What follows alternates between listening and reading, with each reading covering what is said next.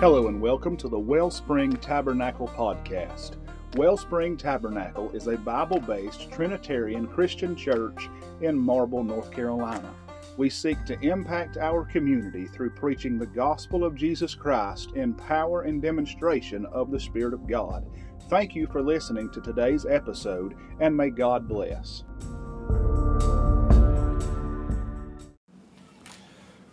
Well, today we are going to continue in our Easter series, um, and today's uh, sermon actually comes from two different uh, from two different texts, um, Exodus 11 and Exodus 12. You know, last week we we started this journey into the Resurrection Sunday celebration. And this week we continue that journey and we find ourselves at the culmination of the first Easter celebration. Last week we read about how Moses had seen the oppression of his fellow Jews in Egypt, kills an Egyptian slaver, and flees into Midian. He stays in Midian for decades, finally seeing the burning bush. God gave him instructions to go to Pharaoh and tell him to let the Israelites go, and Pharaoh would not. So God visits plague after plague after plague upon Egypt's people and still, Pharaoh would not let the Hebrews go. And just think for a moment just about what Moses did here. He left the palace where he had lived and been raised as a prince of Egypt and and but he he then finds out he finds out who he is. And he's and when he returns, he says, I'm not a part of the royal family. He doesn't identify himself with the royal family, but with the slaves. His return to Egypt could have been a death sentence, but the Lord was with him. And if you have a Bible, real quick, in Exodus chapter 11, I'm going to read a few verses here, then go over to chapter 12.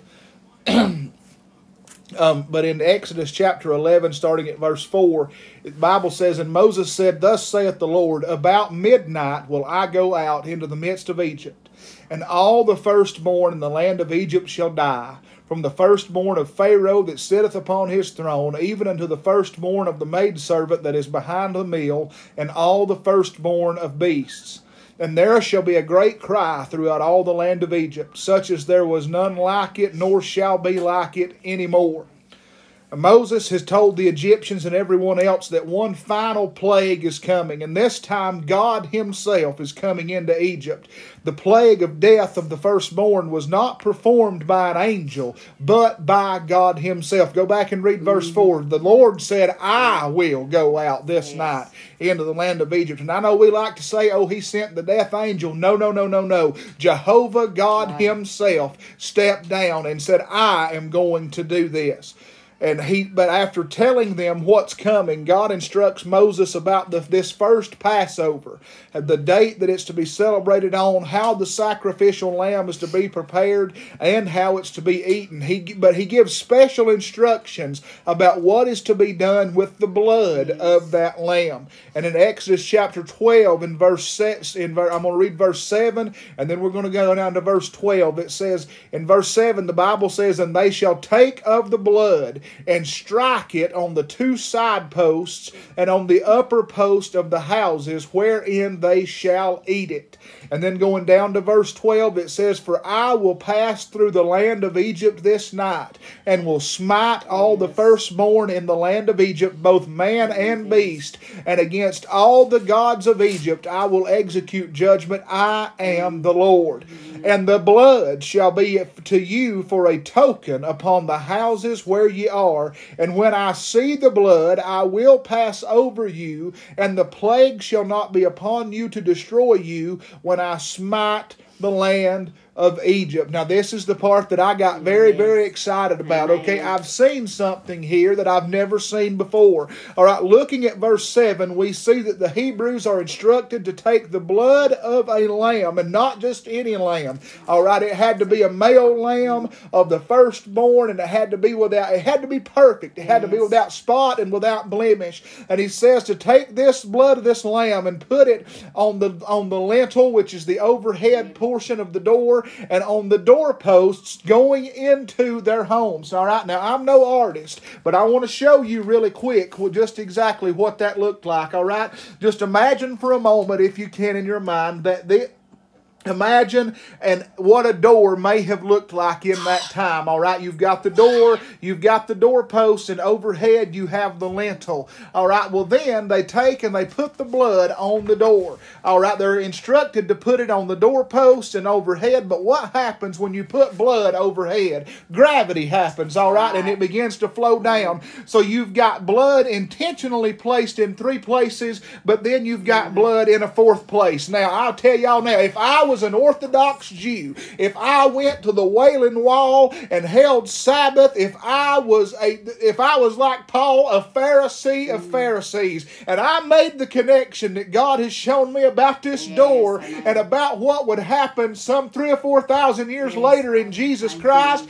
I'd hit my knees and convert on the spot because what you have when you have blood in these four different places, you have a perfect foreshadowing mirrored image of the cross on which our Savior died. When he was nailed through his hands and his feet and the crown of thorns was on his head, it's a perfect picture. That lamb, all right, that lamb that they slew back then and put his blood on the doorpost was a picture of the lamb that would come. The lamb that John said, Behold, the Lamb of God that takes away the sin of the world. All right.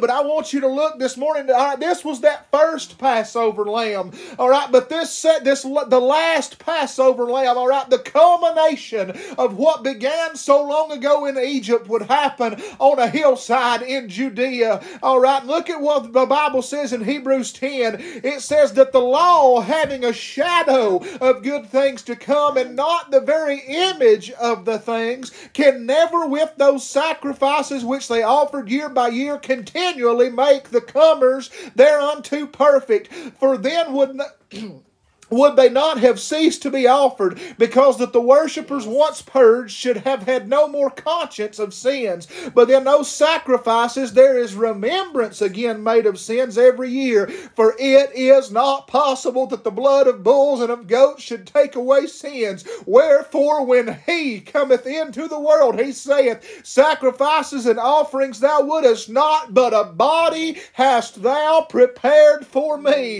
In burnt offerings and sacrifices for sin thou hast had no pleasure. Then said I, Lo, I come. In the volume of the book it is written of me to do thy will, O God. Above when he said, Sacrifice and offering and burnt offering and offering for sin thou wouldest not, neither hast pleasure therein, which are offered by the law. Then said he, Lo, I come to do thy will, O God. He taketh away the first, that he may establish the second. All right? There came a time in history when God was no longer satisfied by the blood of animals. All right, they lasted, they offered no lasting effect on sin. All right, the blood of that first Passover lamb was the blood of many, many, many more that would be sacrificed once a year on behalf of the people. All right, each family would bring their lamb to be sacrificed on their behalf. All right, but Paul says here in Hebrews, in burnt offerings and sacrifices for sin, thou hast found no pleasure. God found no pleasure in those things because they they were insufficient.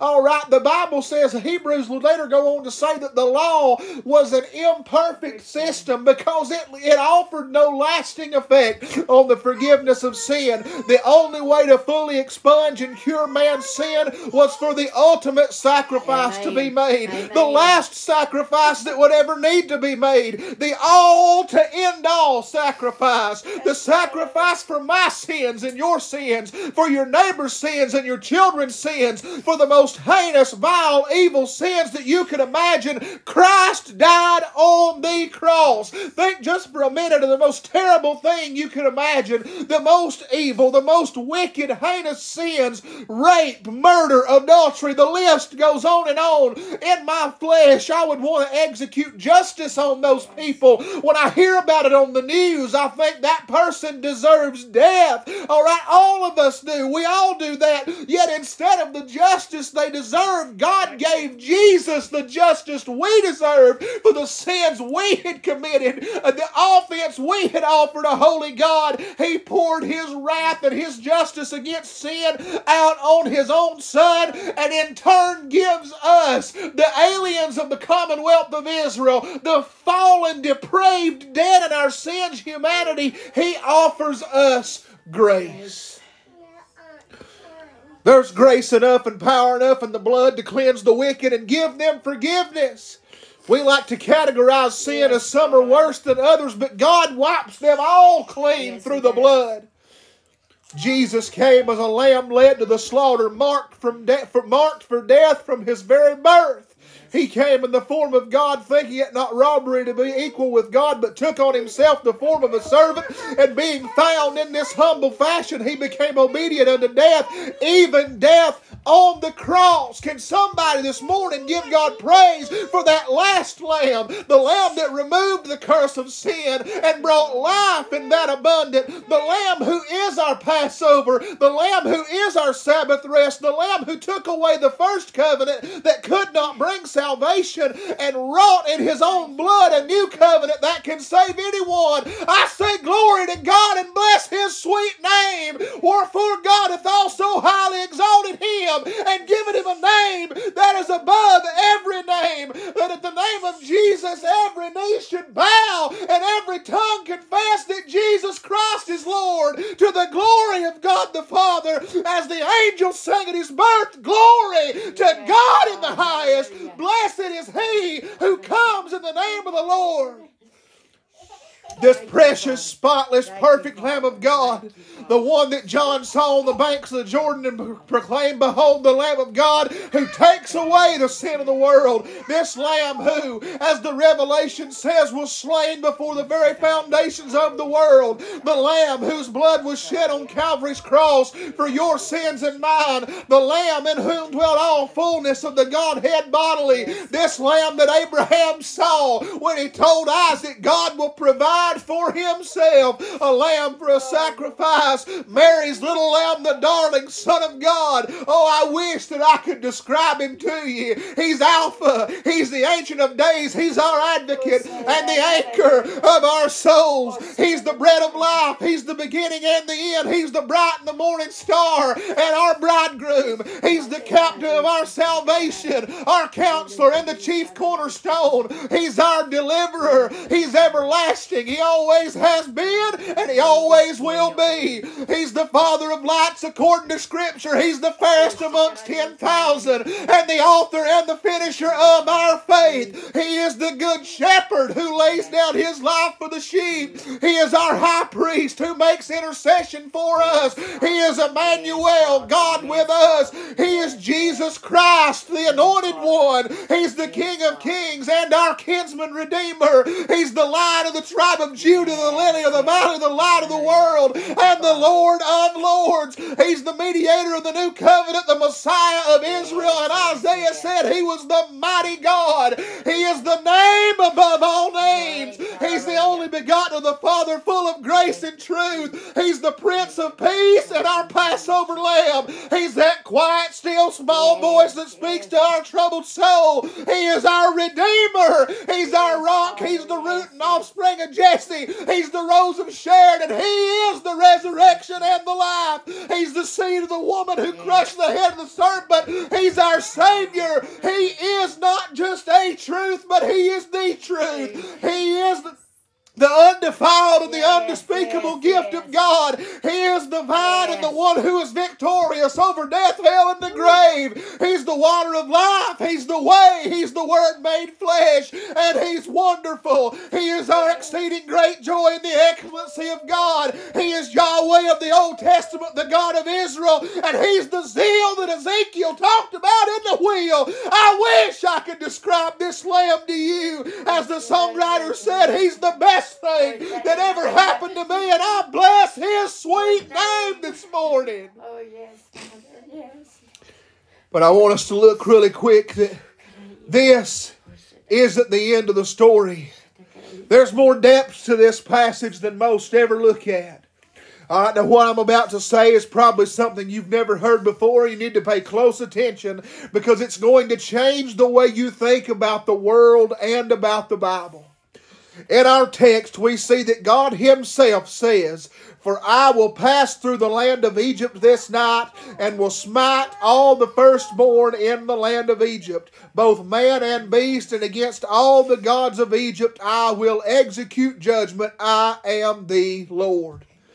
Now, notice what God Himself says. First of all, He tells Moses again that He will smite the firstborn of both man and beast. He then makes a statement that most don't like to think about. He said, Against all the gods of Egypt, I will execute judgment. All right? Now, we've been taught to think that all the various gods of Egypt and every other pagan religion never really existed. All right? They were just figments of an overactive imagination and nothing more. However, this passage seems to say otherwise. Why would God execute divine judgment against these little g gods of Egypt if they were only figments of the imagination? That would be like you or I getting mad at the tooth fairy. Absolutely pointless. God has never, nor will He ever, say anything meaningless. There was intent behind what He said, and He meant every single word. All of the plagues that He sent upon Egypt up to this point were judgment against one of the major gods or goddesses. All right, just quickly, I want to go through these plagues and tell you what they were. All right, the water turning to blood was a judgment against Sobek, the crocodile headed god of the Nile River. All right, the frogs were a judgment against The frog headed goddess. All right, lice from the dust of the ground was a judgment against Geb, the Egyptian god of the earth. The flies were a judgment against Khepri, the, the fly headed god. All right, De- the death of livestock was a judgment against Hathor, the, god, the cow headed goddess. All right, the boils and sores were a judgment against Isis, the goddess of health. The fire and hail were judgments against Nut, the god of the sky. The three days of darkness were judgments against Ra, the sun god. And the death of the firstborn was going to be a judgment against Pharaoh himself, who was worshipped by the Egyptians as the most important god in Egypt. All of these plagues were judgments against the demonic fallen beings that the Egyptians worshiped. These beings existed and gave power to their followers, and the God of heaven pronounced judgment on them all. Look at Psalm 82. It says that God Jehovah judges the idolatrous gods of this earth. All right, and he pronounces judgment on them, and he says, I am I, I, I'm showing you now that I am the chief God of gods. All right. Amen. Why does the Bible say that God is that, that Yahweh, that Jehovah is the God of all gods? Why does it say that? Because these other beings existed, all right, and to a certain extent they still Yes, exist yes. to this day. But God says, Look, I am chief among them all. And you look at every other pagan religion. What does this have to do with Easter? You look at every pagan religion on earth. All right, Buddha came looking for light. All right, you look at the gods of Hinduism. They've never been anything and never been able to do anything except have their followers work and strive and try to reach enlightenment. All right, you look at Muhammad. He said that he came to prepare a way. All right, there's only ever been one God. There has only ever been one God throughout all of history that has made the claims that Jesus Christ made. He came to this earth and he said, I am the way, the truth, and the life. No one comes to the Father except the Father that sent me draws him, and no one comes to the Father but by me. He when he when he died on the cross of Calvary, he is the only God Yes, ever in the history of time to ever sacrifice himself Amen. for his followers. Amen. That's true. Truth. God pronounced judgment on those gods in Israel, and he pronounced judgment on them again at Calvary. Yes, he did. He said, I'm doing what you can't do. I'm doing what you could never do. But then I love what verse 13 says. God tells the Israelites, He said, I'm going to come through this thing and I'm going to wipe this place off the face. He said, I'm going to, wi- I'm going to kill everything firstborn in Egypt. But the blood. Is going to be for you a token upon the houses where you are. And when I see the blood, I'll pass over you, and the plague shall not be upon you to destroy you when I smite the land of Egypt. And you say, Well, that was about then, way, them way back then. Oh, no, no, no. Let me tell you something, friend. The blood of Jesus has been applied to the doorpost and the lintel of my heart. And whenever, and whenever evil comes nigh, it can't get through the blood, it can't get past it. The devil can't get past the blood. Otherwise, he'd be a saved devil. All right, I think about I think about when Napoleon Bonaparte was the emperor of France. He was taking over all of the known world, and he spread. He had this is well documented fact that he spread out a map. All right, he cut. He had a map of the known world covering a big table, and he looked all around, and everything on that map was blue. All right, the color of France. It was blue, and he looked up in the corner of that map, and he seen a little red spot of the British Islands, and he said said, if it weren't for that one red spot, all would be mine. Friend of mine, the devil, ever since Eden, has looked at the whole world covered in the darkness of sin, and he has looked, and then he, he has to look at a hill just outside Jerusalem, at Golgotha, at the red spot of Calvary where Jesus died. He has to look and say, if it weren't for that one red spot on the top of Calvary, this would all be mine. Friend of mine, if that don't excite you this morning and let you know that, if, that, that the blood has been applied and that the blood is still, I think about the song where the son was worried and he said, Daddy, can you look and see if the blood's still there, friend? It's been over 2,000 years and they ain't been not one drop of the blood ever gone to the wayside. It's never perished, friend. The blood of the Passover lamb is still there and it still works, friend. The blood still takes away sin. The blood still heals bodies. The blood still does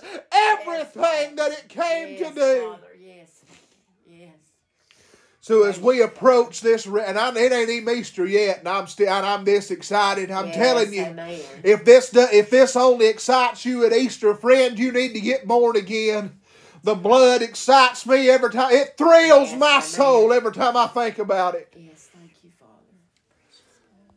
But as we prepare for Resurrection Sunday this coming week, I want you to think about what God did with that final Passover lamb.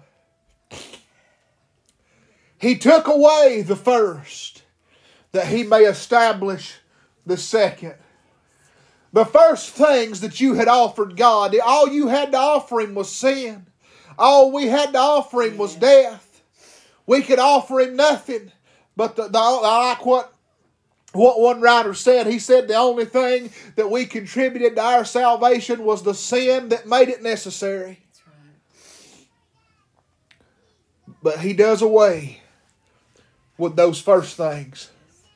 My, my, my, I've preached before about the second being better than the first. I'll hit that. I'll hit that just for a minute right here. That the first birth that we had, the first birth we had under under Adam's flesh was a, was death.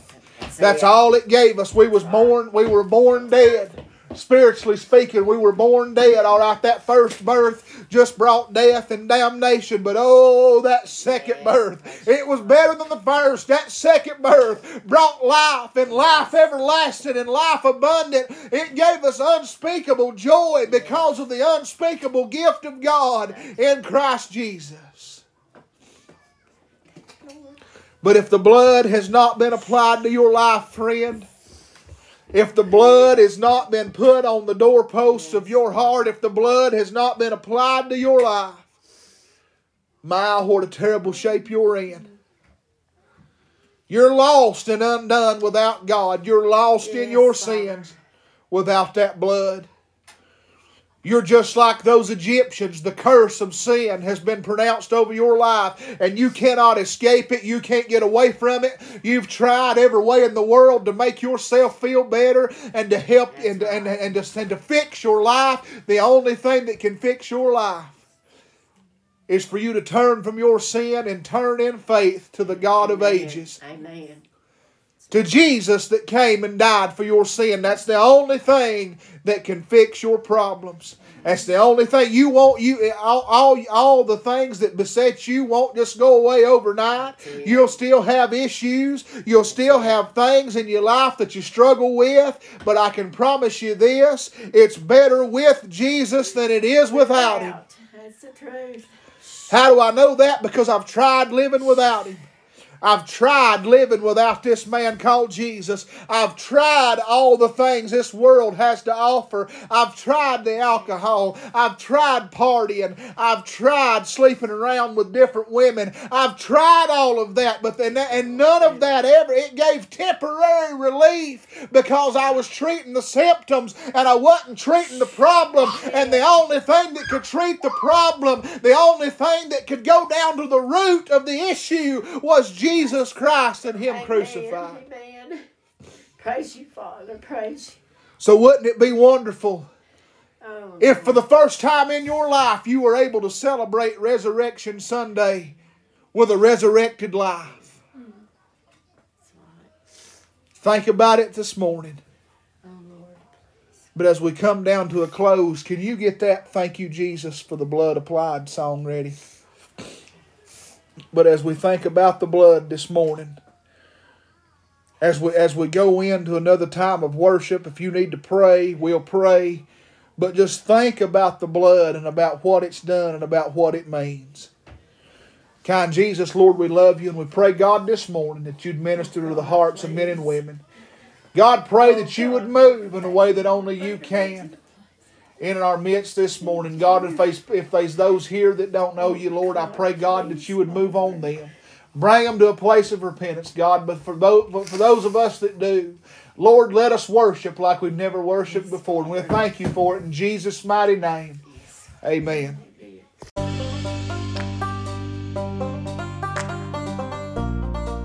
Thank you for listening to today's episode of the Wellspring Tabernacle Podcast.